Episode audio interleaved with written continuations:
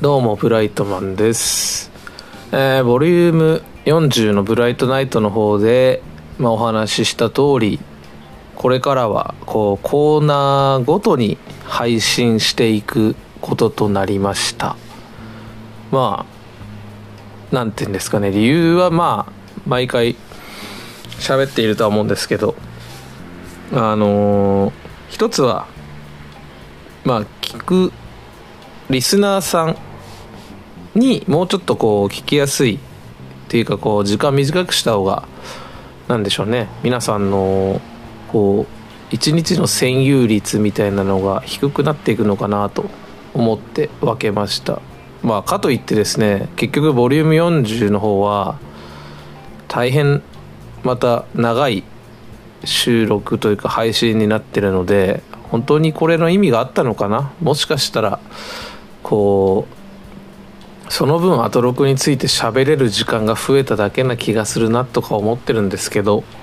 まあ前回はねあのー解像度高すぎ新作をもう一つ別で収録して配信したっていうのが大きいのでまあまあまあ1時間弱あ1時間ちょっとからま2時間いかないぐらいで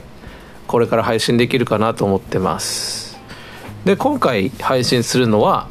えーペデメデというコーナーですね。でこちらはまあペレストリアンデッキというですねえーまあ言ってしまえばこう歩道橋のようなものなんですけどもあのこちらを、まあ、皆さんに広く知ってもらうために、まあ、私ブライトマンが現地に伺ってゆるくレポートをしていくコーナーになっております。なのでまあ基本的にはまあちょっとロケみたいな感じでえーまあ、ま、街の音も込みで聞いてもらうコーナーになっているんですけども、まあ、今後はその、まあ、できるか分かんないですけども すいません。ロケとかだけじゃなくてあのまあ行けない時も当然あると思うんでね。あのそうじゃないタイプの配信もできたらなと思っております。はい。であとは何でしょう。まあもともとブライトナイトの方でもメール募集はしていたんですけどもこちらでもですねそのまあ前にもちょろっと話してましたけど、えー皆さんのねお近くのペデストリアンデッキ情報とかなんかねいろいろいただけたらと思っております。でもちろんなんて言うんですか僕もある程度は、まあ、把握しているというかあの僕が使っているペデストリアンデッキが一覧化されてるまあなんかウィキペディアみたいなものがあるんですけど、えーまあそいつだそいつは正直更新されていってないんですね。でまあもちろんペデストリアンデッキをこう日々注視して生きている人間はいないので仕方ないんですけどなのでこう全国にどれだけあるかとかこう把握できないわけですよ。まあでえっとアトロクでねペレストレンデッキ特集した時もまああのまあおおよそ300ぐらいあると言われているがっていう話をしていた通り本当そのちゃんとまとまったどれだけあるかってことを僕らペレストレンデッキの愛好家も、えー認識していないので、まあ、そういう意味ではあの僕のまだ見るペデストリアンデッキまだ知らないペデストリアンデッキっていうのがいっぱいあるはずなのでまあなんでしょう。今までねいろんな形ツイッターであったりとか、えーまあ、ブライトナイトであったりとかで発信してってるんですけど、あのそこで触れているか触れてないかにはかかわらず、あのこんなのありますよっていうお話とかあとはまあそこでの思い出もあればそういうのも欲しいですしあとは そのペレスレンデッキができる前とできた後のこう生活の違いとかあとは実はこんなエピソードありますよみたいな。そういうなんかいろんなことを広くペデストリアンデッキにまつわることを募集していけたらなと思います。はい。でまあゆくゆくはそこに伺って実際まあ、僕がこうレポートみたいな感じでねやれればなと思っているのでぜひぜひお願いします。まああの募集するメールアドレス自体はブライトナイトと変わらないです。なんかいろいろごちゃごちゃすると大変なので。なので、まあ、公式メールアドレスの brni0406-gmail.com brni0406-gmail.com こちらに、えー、まあ、懸命にペデストリアンデッキみたいな。あ、それかまあペデメデでもいいです。まあ何しろペデストリアンデッキに関わることですよっていう分かるように懸命していただければ探しやすいので、ぜひぜひお願いします。まあそうですね。えっと、まあ DM とかにいただいても結構ですし、あの、ハッシュタグ、シャープ BRIT、NIT、こちらにいただいても全然構いません、まあ、あと最近作った Google フォームの方でも全然 OK です、まあ、なのであの本当ブライトナイトと変わらないスタンスでいろいろ送ってもらえればなと思いますのでよろしくお願いいたします。でえー、まあ今後はこういうとこでねオープニングエンディングでこう同じように喋っていこうかとは思うんですけどエンディングはどうしようかな？分かんないけども。まあ様子を見てつけますけどあのー、普通のブライトナイトと一緒で喋って始めようかなとは思いますけど今回はサクッとこんな感じでいこうかなと。で一応この後の紹介するペデストリアンデッキは、えー、JR 天王寺駅とか近鉄阿部野駅につながってるえー、っとですねまあペデストリアンデッキになります。で2013年4月24日に全面開通したペレストリアンデッキででなかなかですね施工難度が高くて、えー、工期が1年遅れたりとかしたみたいですけども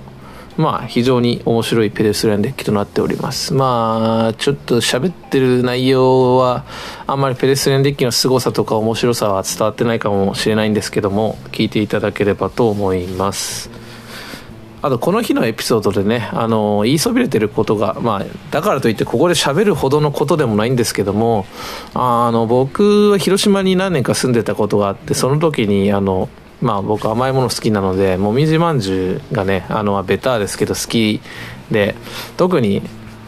あのまあ生もみじっていうねあの何あれはもち米かなんか使ってあんをな要はなんかもみじまんじゅうってカステラ生地みたいなのでボソボソしててまああれも美味しいんですけど、まあ、もっとね最近っぽいダリは生ってつくぐらいだから割と最近のトレンドに近い、えー、もみじまんじゅうを出していてでそれがたまたまこの天王寺駅のセブンイレブンで売っていて思いがけず買ってしまいました、まあ、僕ほんとね生もみじ好きで広島に行きゃまあお土産でも買うんですけど割と今回みたいにあの、バラ売りしてるやつをいっぱい買って食べながら歩くっていうのが好きで是非ね皆さんも機会があれば生もみじね食べてみてください。まあこんな程度ですよ。はい。なのでまあこれからね聞いていただくえー、まあ、天王寺のペデストリアンデッキアベノのペデストリアンデッキのまあ、感想とかもね先ほどのメールアドレスにいただければなと思いますのでぜひぜひよろしくお願いします。といった感じでじゃあえー、て言うんですか？ペレストリアンデッキのレポートの方聞いていただこうと思います。それではどうぞ。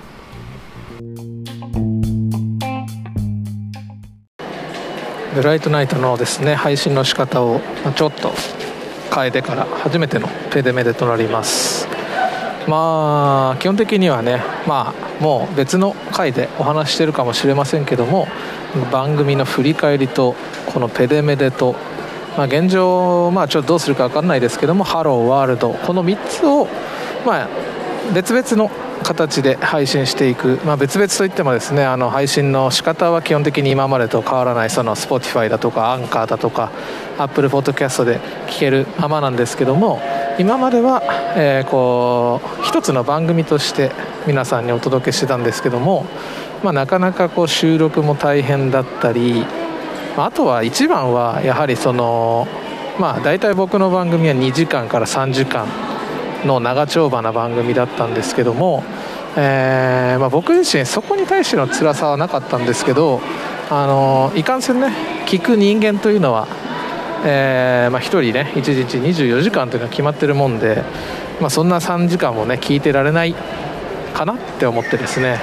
ま、ちょっと工夫が必要なのかなと思ってまあコーナー別で分けました、ま、分けたところで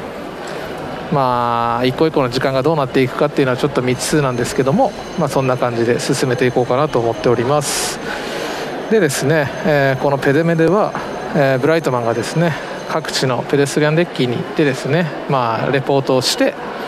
まあ、アトロクリスナーさんとか、まあ、ブライトナイトのリスナーさんにまあ、たくさんですねこうペデストリアンデッキのことをもっともっと知っていってほしいなという願いを込めて始めたコーナーとなっております。ではきっかけっていうのはですね、まあ、皆さん、えー、お分かりの通り9月、えー、2019年の7月4日にあったえーまあ、アトロクでね特集されていた駅とビルをつなぐものペデストリアンデッキ特集というですね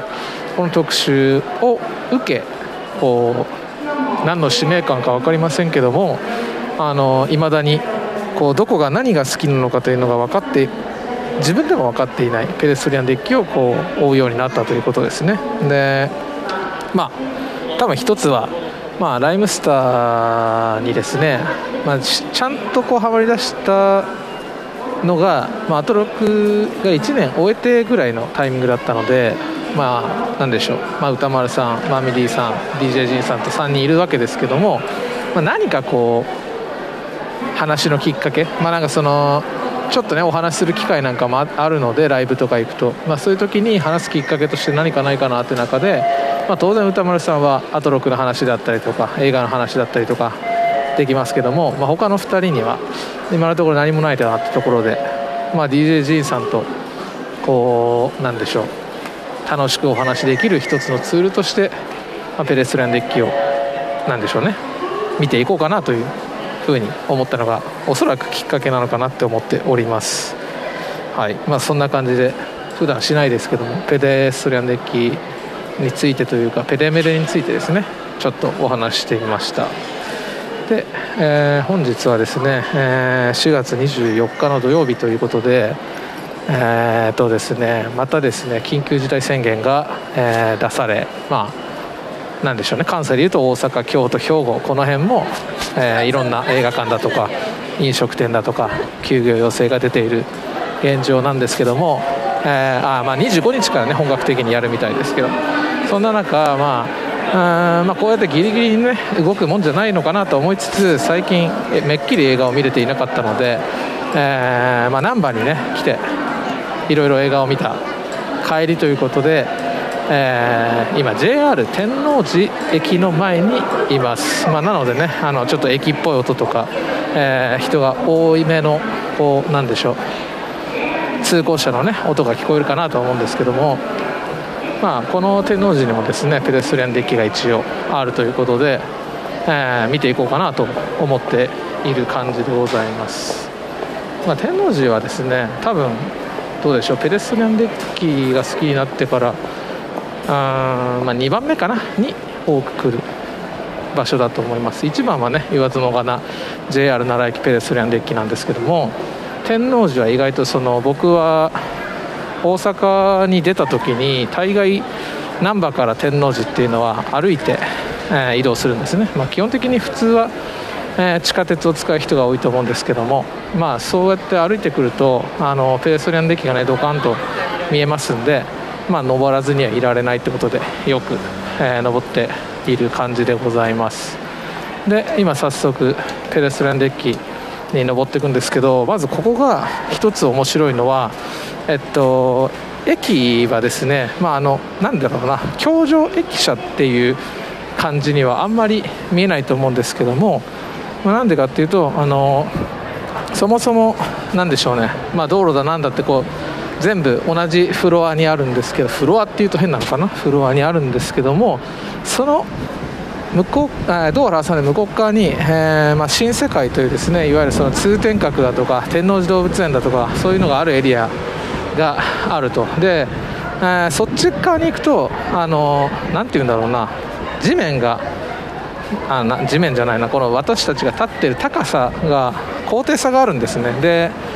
まあおそらくこうなんでしょうね。電車を引く時に掘り下げたのかもともとなのか分かりませんけどもその関係上まあ天王寺駅前にいると地上のように歩けるんですけど実質まあ2階に駅があるような、えー、環境になっていると。でなのでえー、ペデストリアンデッキがある駅には珍しくというかこう、まあ、ペデストリアンデッキと言っていいのかちょっと難しくなってくる要素の一つなんですけど JR 天王寺駅からペデストリアンデッキに上がる前にですね一度階段を上がることになります。ただまあ何でしょうね。そのまま駅から改札出て駅からそのままえー、なんでしょうね。地上、まあ、要は駅から外に出て登っていくという仕組みではない以上、まあ、僕的にはペデストリアンデッキと呼びたいなというふうに思っております。でこのペデストリアンデッキは一応名前が付いていて安倍の歩道橋という名前になってます。まああ言ってしまえばちょっとグレーなところもあるので歩道橋という扱いになっているのは、えー、まあ間違いないかなと思う感じですね。でこれもう一つこのプレストレンデッキの面白いところちょっとね風があの強いのでゴーゴー言っちゃって申し訳ないんですけどもこのペレストレンデッキが面白いのはあの大阪府がですね、えー、こうまあ、財政もね厳しいということであの府が持っている歩道橋これに、えー、まあ、ネーミングライツをつけてまあ、そのいろんな企業と契約してこのペレスレンデッキに名前を付けていいですよっていう取り組みを、まあ、してるんですね。でその関係で、まあ、安倍の歩道橋っていうもともとの名前がありながら現在は、えー、友安製作所カフェ安倍の歩道橋という名前がネーミングライツでついてます。でこの名前は基本的になんかその命名権は3年周期らしいんですけど2019年に一応契約したので来年2022年の11月18日までの期間このペレスレンデッキの名前は、えー、友安製作所カフェ安倍の歩道橋という名前になっているみたいです。まあこれね契約料とかいろいろなんでしょう。出し方とか出す場所とかでまちまちあるんでしょうけどもこの安倍の歩道橋のネーミングつけると、えーまあ、年額135万必要ということでなかなか大変だなと思うとこでございます。でまあこのネーミングに関してはその何でしょうこの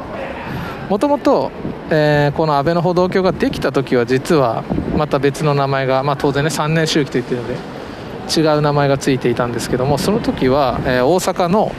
えーと寿司製造会社まあ、販売製造販売会社の寿司マンというところが、まあ、ネーミングライツを、まあ、この時は年間360万で買ったみたいで寿司屋万助安倍の歩道橋という名前がついていたそうです。まあそれ以降ね3年ごとに変わってるらしいんですけど今のところデータが出てこないのでこの2つだけご紹介した感じになっております。まあなのでねあのー、これ実はその安倍の歩道橋だけじゃなくて130個ぐらいあるのかな。なんかその指定の歩道橋があってそこにそれぞれ名前を付けていけるってことなのであのまあ、もしね、あのこれを聞いてる方で大阪の企業の方とかいて、えー、お近くの歩道橋になんか変な名前が付いてるなっていうのがなければですね、あのまあ、大阪市か大阪府か忘れちゃいましたけどもそちらのホームページを探してなんかネーミングつけてみるなんかも一つ面白いこう宣伝の仕方なんじゃないかなというふうに思います。で、えー、このテレストリアンデッキのちょっと何でしょう。あ面白いっていうのは変だな。あの以前、えー、お城が見えるペデストリアンデッキっていうのをですね紹介したと思うんですけどもこちらの、えー、安倍ののペデストリアンデッキ、まあ、天王寺駅のペデストリアンデッキもですね実はあのお城が見えるんですね。で、まあ、どんなお城かというとですね、まあ、正直、えー、名前調べてないので分かんないんですけどもあのちょっとね小ぶりなお城が見えるんですね。でまあ方角としては、えー、天王寺動物園の方を向いた時、まあ、通天閣なんかも並びで見えるんですけども、えーまあ、実はこのお城は、まあ、あのなんていうんですか国宝とかそういう本物のお城ではなく、えーまあ、おそらくラブホテルの、えーまあ、屋上に作られたお城という風になってます、まあ、結構ねあのラブホテルっていろんなデザインのものが、まあ、バブルだったりそういう時に作られたもので多いと思うんですけども、えー、こちらは、まあ、大阪城も近い近くはないか、まあ、あるってことで、えーまあ、お城が建てられたのかなと思います、まあ、結構はっきり多分ねあの今まで伝えた、えー、お城が見えるペデストリアンデッキの中でも1位、2を争う、えー、近さになってるかなと思います。で隣には通天閣が見えますね。今は青色に光ってます。あのライトアップは割となんかちょこちょこ変わってるようなイメージですけどもどうなんでしょうか。意外とねあのこの辺ペデストリアンデッキの上からの景色も楽しめるようになってます。でまあそれももう一個ね楽しめる一つが、えーまあ、アベノハルカスっていうですねビルが建ってるんですね横に。でこのペデストリアンデッキ自体はえー、天王寺のミオという、えーまあ、ショッピングモール駅ビルですね、まあ、天王寺駅とくっついてるミオっていうところと、えー、近鉄百貨店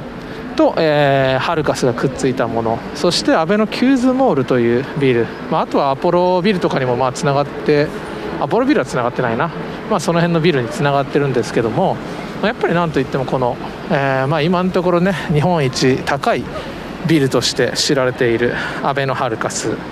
があるのも一つ特徴じゃないかなと結構ね見てても面白いんですよね。あの直線にビューンって立ってるビルではなくてなんか段々になってる。でこの上に美術館とかもあったりしてまああとホテルで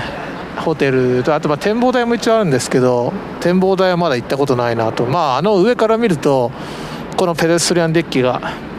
あの上からね綺麗に見えるんじゃないかなということでいつかはね行ってみたいところでございます。で、まあ、残念ながらねこのアベノハルカス今日本一ですけども、えーまあ、2027年にね竣工される、えー、東京駅前のえー、日本一高いビルが建つというですねニュースを、えー、もうリリースされていて、まあ、トーチタワーって名前らしいんですけども、え、これが390メートルになると。でハルカスは確かですね、まあ、300メートル台ではあるんですけども、まあ、圧倒的に高さとしては抜かれてしまうという感じですね。300メートルですね、ハルカスね、はい、なんかね、ちょっと寂しい気もしますけども、まあ、ここ、どんぐらいですか、2027年まで考えたら結構10年、15年ぐらい、あの日本一と言える期間があったのはいいことなんじゃないかないいことなんじゃないかなってよく分かんないですけども。まあね大阪の一つ。あのまあ要は北梅田辺りの北と南と言われる南と言われるその難波とかその辺とまたもう一つのね繁華街としてある天王寺のランドマークみたいなことなのでねまあこう住んでる方からしたらねこの高さもね変わらないのでね。あとこの辺あれですよね、まあ、あの具体的な土地はもうちょっと違うもうちょっとあのディープな方だと思うんですけどえーと、あの頃でね、えーとまあえー、ハロプロ安倍の支部と言っているぐらいですからこの辺、えーまあ、安倍のなので、まあ、ほど近い場所にあるんじゃないかなというふうに思います、まあ、いずれねあの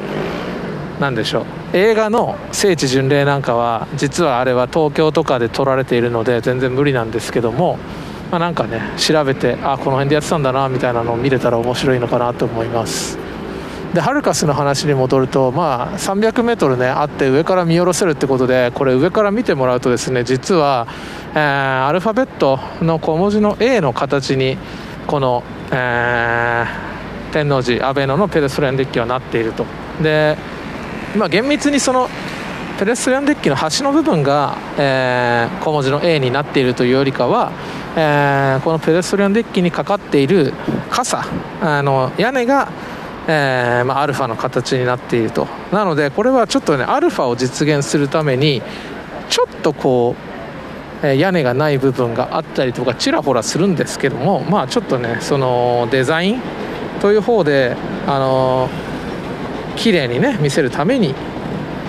やむなしといったところなんじゃないですかね。まあでもそのこのデザイン自体ね結構賛否両論当時あったみたいなんですね。えっと安倍ののこのペデストランデッキはえっとですね2013年に、えー、建てられたはずなんですけどもあの建てられたというか作られたんですけども、えー、まあ、賛否両論あったもののこうまあ今今思えばと言いますかそのこんなね綺麗なペデストリアンデッキがあるのならばまあまあまあいいんじゃないかなと。でこれ面白いのはあのその屋根があるって話なんですけどあの直線的な屋根じゃなくて結構ですね複雑な形をした屋根になっていてなんかこうジグザグジグザグ山になっていてですねこれも一つあのー、このペデストリアンデッキの僕のありの良さかなと思っております。あとその傘の中の電灯もねあの何、て言うんですか直線の蛍光灯とかなんかそのちょっとあのむき出し感ではなくてあのおしゃれなデザインちょっと UFO みたいな形になってますけどいい感じのデザインになってるんじゃないかなと僕は思う感じでございますね。あ今、えー、通天閣見るとピンクに光ってますね。はい。で本当この辺まだなんでしょうね。人通りも多いしとにかく車の通りが多いですよね。であれですね。あの島尾さん流に言うとですねこの柱を数えるっていうのも一つあると思うんですけどペデストリアンデッキ上にですねもう本当に無数に柱が立っているのでちょっとね数えるには難しいかなと。あの高さで言うとですね、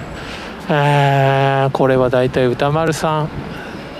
で、えっと、3.5人分ぐらいあるのかな高さ的には。なんかそんな感じの高さのペレスレンデキの傘でございます。まあもちろんねあの山でこぼこしているので高さはところによって変わるんですけど大体そんな3.5人分ぐらいかなというふうに感じます。でこの本当駅前天王寺駅前はえー、っとですね片側3車線の道路が通ってたり、まあ、以前は、まあ、今はなくなっちゃいましたけどもあの路面電車みたいなのが通ってたりとかして結構その交通的には厳しい環境だったんですねおそらく。でやっぱりねあの前からいろいろ言ってますけども、えー、なんてうんですか事故とかを防止するって意味でもこのペデストリアンデッキは非常に役立っているんじゃないかなと思います。あの交差点のね全角に、えー歩いていけるので便利なプレスレンデッキになってると思います本当に、まあ、ただねあの車は本当に車線数も多いので信号がね割と長めになってますね。はい。で傾斜もまあそれなりに、まあ、先ほど言いましたけどその高低差がね割とある土地なのであの今駅駅の上にこうペデストリだけ立ってるわけですけども駅と同じふあ違うな駅のフロアから立ってるわけですけどもそのフロア自体も割とその、えー、場所によって高さがまちまちなので結構ね工事が難航したということが言われてますね。あのそもそもこのデザインが決まってから3社ぐらいこう決まりはやめ決まりはやめっていう感じのあのそもそも選定の時点で、ね、難航しつつ確か1年遅れであのペレストランデッキ自体も完成したっていうのをですね聞いております。聞いておりますというかね調べただけなんですけども。で、えー、現在はですね、えー、これはどうなんだ？アルファベットの A でいうとこのどこって言おうとしたんですけども分かりづらいのでやめます、えー、今はですね天王寺駅からちょうど真反対にあるキューズモールの方に歩いています。でこのキューズモールの方もあのー、デッキでずっと続いてるんですけどもうこっちに来るとねほぼほぼ意味のない傘しかないのでまあ雨なんか降るとね結構ここあの大変なとこですね、まあ、逆に雨が降った時なんかは、えっと、天王寺のこっち側の商店街の方はですね、えっと、道路歩道分ね全部あの傘があるのでむしろ下を歩いた方がねあの濡れずに済むというね。あとは雨の一応地下もね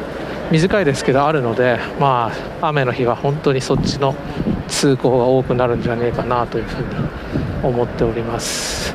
で今このあべのキューズモールというところにですね来ました。まあアベノキューズモールっていうだけあってまああのまあ、アベノにあるわけですけどもこのキューズモールは、まあ、ちょっとなんかイオンみたいな感じで何箇所かあるとこああるとこっていうか何ていうんですか難しくなってきたのでやめますけどもでこのキューズモール駅から入ってくると、えっと、すぐに建物の入り口があるんじゃなくて、えっと、ちょっとした広場になってるんですね。まあ、ちょっと広場のど真ん中にエスカレーターの、ね、降り口が丸くあるのであのめちゃめちゃ広いってほどのえー、感じではないんですけどもここに広場がありますと。で意外とここであのイベントなんかも行われることが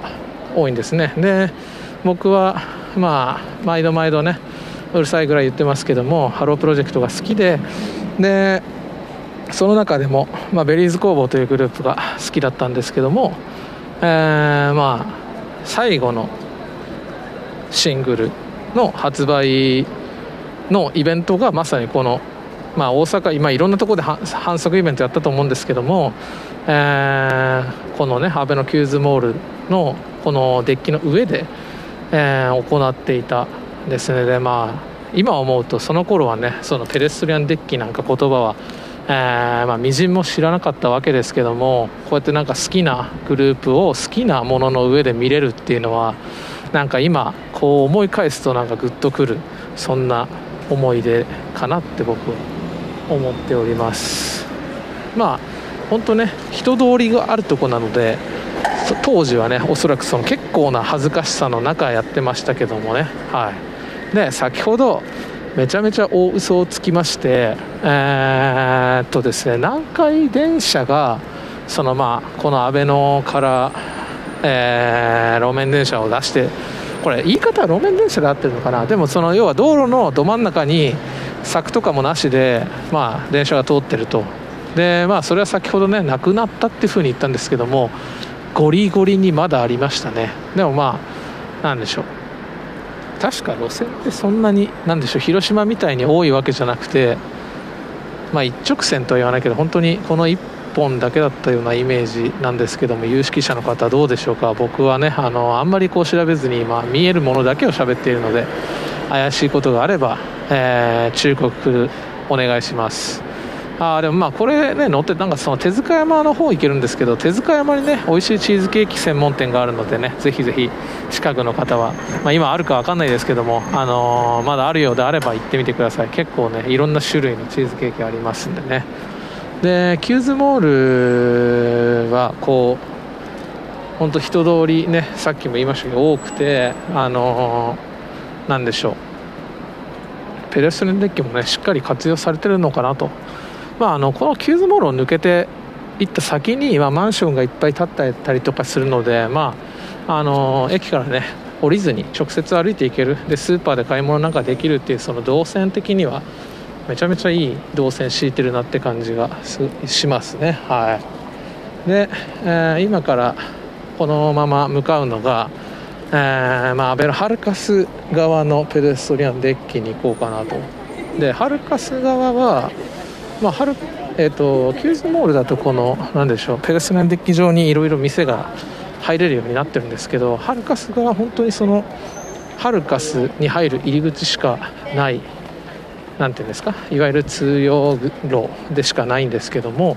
ハルカスの先のねあのショッピングモールモールじゃねえな。ショッピングビルファッションビルっていうんですか？あれにつながっているのでそっちに歩いていこうかななんて思います。まあねあらかたね調べた情報はもう出てしまったのでこうやってね歩く時がなかなかこうなんでしょう春あのネタもなくてですね困ってしまうんですけどもあの何でしょう安倍の自体皆さんどうですか？来たことありますかね？まあぶっちゃけ何でしょう観光とかで来るとしたら天王寺安倍野に来るってことはまあないとは思うんですけども、まあ、近くのね新世界とかで串カツなんか食べるぐらいはあるのかなと。まあなんでしょうね。まあでも今やねあの串カツもね例えば串カツ田中とかで平気で食べれちゃうので全国どこでもねあのなんでしょうこう価値が下がってるといいますかまあその地で食べるっていう良さみたいなのもあるのかも分かんないですけども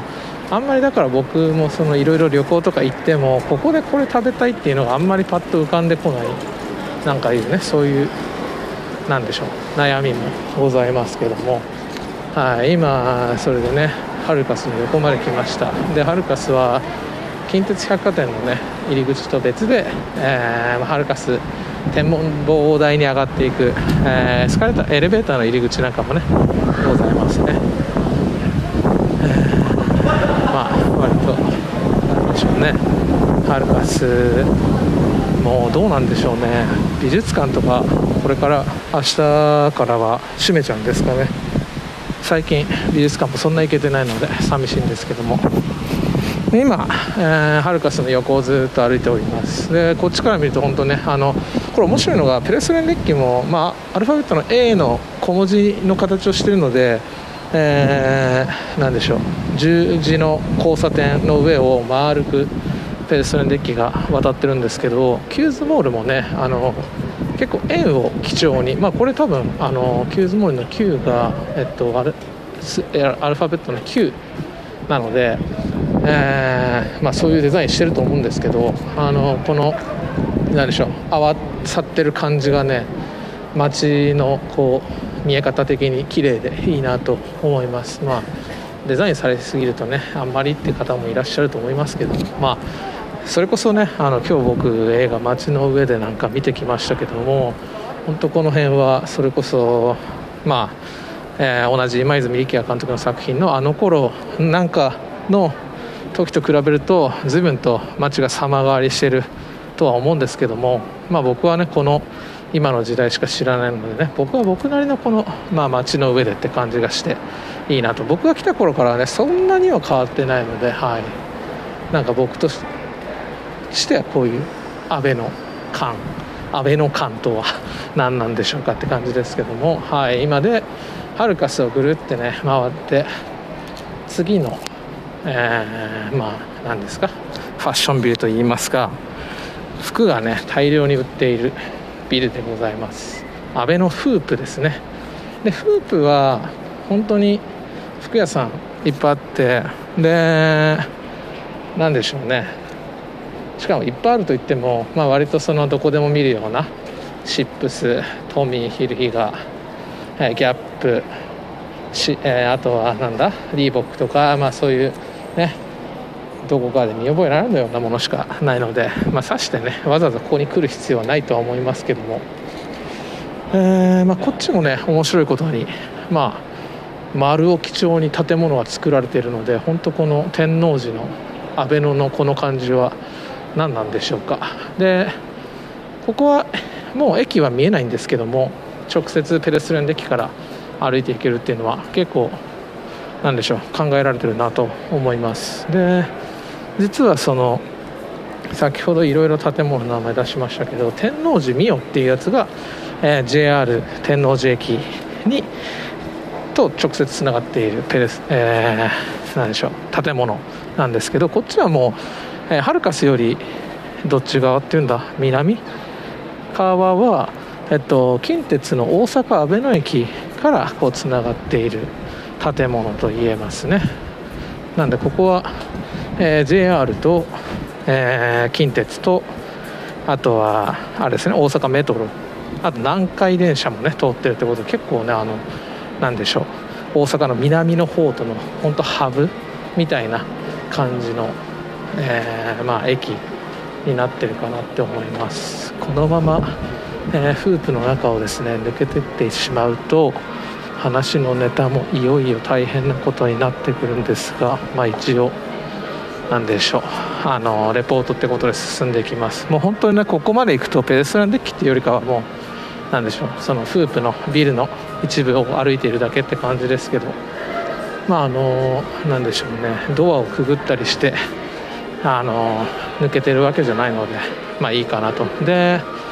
あれですねもうその先にアンドっていうですねえー、ビルもあるんですけどそっちには残念ながら届かないようになってますね。なんでもう今引き返そうかなと歩いております。ペデストランデッキの上でね喋ってる分にはいいんですけどなかなかこのビルの中でね喋るっていうのは恥ずかしいものがあるなと僕も感じているんですけどもまあどうですかね。皆さんはこの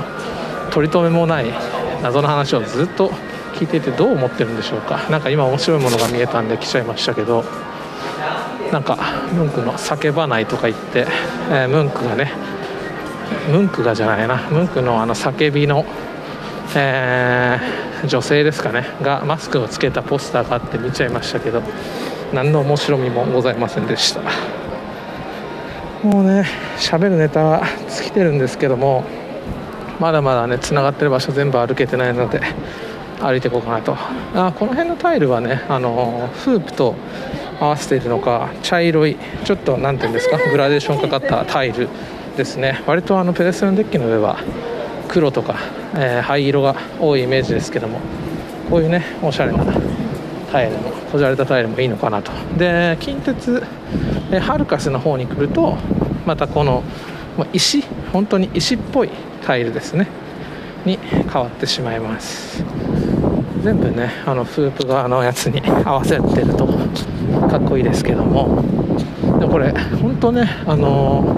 複雑にいろんな建物が、えー、っとペレスレンデキと接続しているので本当その工事とあとは契約みたいなのが大変だったことが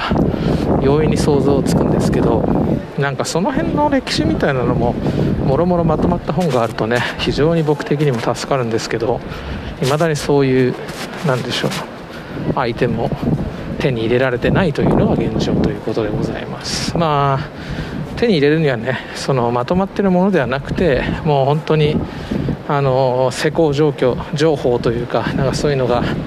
あの企業ごとにあるかあとはあれですね図書館とかに街の歴史みたいなのがあってそういうのを見るしかないのかなと思っております。こんな話ね毎回なんかしてるような気がしますけどあのじゃあ行けよって感じなんですけど意外とまあ、例えば、まあ、今回は大阪、まあ、この辺、えー、要は家から近いので全然いいんですけどその地方に行ってでこういうの収録してってなった時に、まあ、なかなかやっぱ、まあ、ペデストラン好きといってもですねそんなにお金があるわけではないのでペデストランデッキのために行くことは少ないわけですよ。で何かのついでだったりするんですけどそうなってくるといよいよその時間がないわけですね。で図書館なんかは意外とこう地方に行けば行くほどちょっと足がないなって思うような場所にあったりするので、あのー、本当に悩ましいとこですね。なんかそういうのって国会図書館とかに行けばなんか全部揃ってたりするんですかね。それこそデータ化されててもね、あのー、見れるようであれば見たいなと思うんですけどもね。意外とプレスレデッキの本っていうのもね少ないのであのー、前にねこれハマったぐらいの時にペレっていう本をね買いましたけどそれは本当土木建築の人たちが見るようなあの専門書みたいなやつなのであのそういうね例えば写真集であったりとかそういう本があればなと。まあなんかちょっとね作ろうと作りたいなっていうのがありますけどもなかなかね本ってねそういう作るのまあジンとかありますけどなんか僕がそもそもそういうのをまとめる才能がないのであの渋って進んでないって感じですね。はい。でざっくり今全部歩いてきちゃいましたね。でまああんまりペレスレンデッキ自体の説明はできませんでしたけどうーん難しいな。まあでも本当に形がユニークであるのは間違いなくそのまあ見るだけでもね面白いペレストリンデッキだなっていうのは僕は思っております。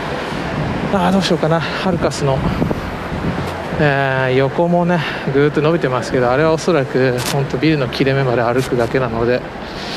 行くのはやめとこうかな。はいこっちはちょっと大丈夫だと思います。本当なんでしょうお店もいっぱいあってねこの辺なんでしょうペデストリアンデッキとしてはなかなかこう充実できる環境ではあるかなと。まあでもそのえー、っと出てこなくなっちゃったな。まあその要はペデストリアンデッキ上でいろいろ買い物ができるっていうよりかはいろんな駅ビルが近くに隣接しているというとこですね。まあこのサイズ感のペデストリアンデッキにしては、えーそのつながっているお店の数っていうのは多い方じゃないかなと思います。あのね街みたいになってるペデストリアンデッキとはわけが違うので本当に橋の要素だけで成り立ってるペデストリアンデッキなのですごいなというふうに思います、まあ、前はねここで路上ライブとかいろいろやってたんですけど、まあ、コロナの影響かそれかもともとダメなのかわからないですけど今はねできないっていうのがちょっと寂しいとこはありますけどもまあ面白いペデストリアンデッキであることは間違いないのでぜひぜひまあお近くにねお越しの際は来てみてください、まあ、ちなみに何でしょうね。え近くの映画館はですねえー、まあ、ペデストリアンデッキ降りることになりますけどもアポロビルってところにある、えー、天王寺アポロビ、えー、安倍のアポロビルにあるアポロシネマが一番近いかなと思います。はい。まあ、あと、まあ、アトロクリスナー的にはそのハルカス美術館だとか、まあ、あとは近くにねもう1個美術館あるけど名前ちょっと忘れしちゃったんで出てこないですけど天王寺動物園の脇っちょにねあります。そのくらいですかね。はい。まあねあのこの時期風が強いっていうのがあってなかなか外ロケが向いてない環境ではあるんですけどもまあざくっと歩いてきました。まあ、皆さんのねこう知りたいような情報が知れてるのかわからないですけどもまあ一応何でしょうね。ブライトマンがブラブラ散歩しているだけみたいな。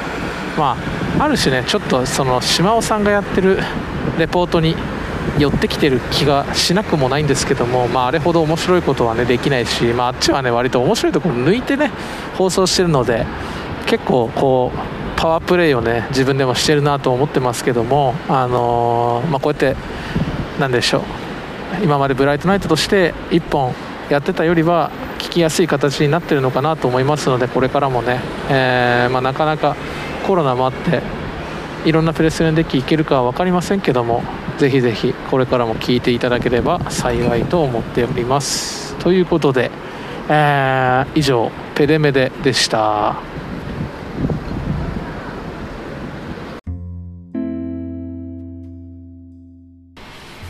はいということで、えー、まあペレストリアンデッキのねお話聞いていただきました。いかがだったでしょうかね。なかなかねあの、ロケに関して慣れてないっていうのと、あ、とね機材機材といってもちょっと本当におこがましいですけど本当そのスマホとえっ、と有線のえー、イヤホンにマイクがついているそのマイクで録音しているのでな例えば風の音だったりとかっていうのはすごい申し訳なく、まあ、今後ねその辺は改善していければなと思っております。あとは何でしょうね。あのまあオープニングとかもそうなんですけどコーナーとして立てる時にのこう何て言うんですか。あの構成といったらあれですけどあのどういうことをしゃべるっていうのを決めてまだないのでちょっとその辺もね今後、まあ、やりつつ固めていければなと思っております。まあそんなとこですかね。はい。まああのオープニングでも喋りましたけどもあのいろんなねあの、まあ、聞いていただけた方の近くにあるペデストリアンデッキの情報とか、まあ、あとはペデストリアンデッキができる前できた後のこう生活の違いだとか、まあ、あとうないさんみたいなねあの横須賀の Y デッキの上で友達と待ち合わせしていましたとか T だと待ち合わせのデートの待ち合わせの妄想していましたみたいなそういう思い出話なんかも聞きたいしまあ、あとは、何でしょうね。今、建設中ですみたいなのがあれば、ぜひ、一番、こう、興味のあるとこですね。なので、まあ、いろんなとこのお話、お待ちしております。で、まあ、その辺はですね、ブライトナイトと変わらない方法で送っていただければと思うんですけど、えー、まあ、メールアドレスのね、brni0406-gmail.com、brni0406-gmail.com、こちらのメールや、えー、ツイッターの DM でハッシュタグのシャープ BRITNI ってシャープ BRITNI ってあとは、えーまあ、Google フォームといろいろありますので、えー、メッセージまあ感想とかも含めですねお待ちしております。といった感じでペデメで以上となります。まあ次回もよろしければ聞いてください。ありがとうございました。